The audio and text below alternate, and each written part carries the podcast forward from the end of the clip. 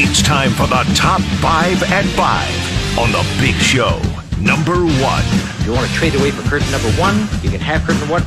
Look, gang, it was a Chiefs bye week. MLB Hot Stove isn't really doing anything yet, so get ready for a Mizzou heavy top five, starting with Cody Schrader. We said on the show last week that if Schrader got his triple digit rushing total, it'd be a really good sign for the Tigers in the game against Tennessee. Well, he got it in the first half, adding on 93 yards through the air at the break. Finished with 317 yards, first player in SEC history with 200 plus on the ground and another 100 through the air. Snubbed from the SEC Co-Player of the Week honors because Jayden Daniels was also historic Saturday. But whatever, I said it in recent weeks that Cody Schrader is likely on my Mizzou football player Mount Rushmore. And y'all doubted me. I don't think people are doubting that anymore. They're seeing the light. Number two.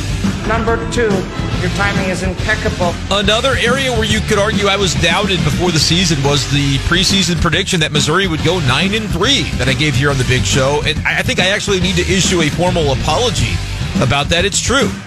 I was wrong. The Tigers are winning 10 games if they finish strong against Florida and Arkansas. Uh, one of the biggest underappreciated factors, by the way, in this turnaround has got to be the work of the offensive line. Brandon Jones, man, he's been good. I, I, think it was kind of a blessing in disguise that Marcus Johnson left to go to Purdue.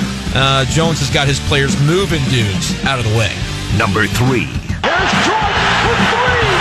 Tough few days for Mizzou men's basketball. Uh, obviously, the loss to Memphis on Friday. They had a good start to the game, but then went about a 22 minute stretch with two total field goals. I'm a little bit worried that they don't have that dude who you can trust to get him a bucket. Noah Carter, I think, fell a little bit flat for that role on Friday. Uh, Mizzou back in action tonight. Unfortunately, too, it doesn't seem like Quaintance is uh, coming. He might be a Wildcat in Kentucky. Number four. Oh, shanked it. Jimbo Fisher fired by Texas A&M. Long time coming there. But do we need to be concerned about them coming after Eli Drinkwitz? You, you know, we scoffed a few weeks ago when I mentioned needing to update the Drinkwitz contract if the success of this season were to continue. I get a feeling you're about to see why if A&M comes a calling. I wholly trust Desiree to handle the situation in the most appropriate of manners, but it is something that could get a little dicey at some point. We know College Station is no Como, but A&M boosters have basically unlimited money, combined with delusions of grandeur that they're supposed to be better than they are. I don't know. I'm just kind of wondering about that situation here today.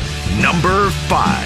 What is the five fingers say to the face? Slap! Well, Bill Connelly said if the selection was today, Missouri appears to be sitting pretty for a New Year's Six spot. I saw one prediction Texas in the Cotton Bowl. That's the Big Show's top five at five on KTGR.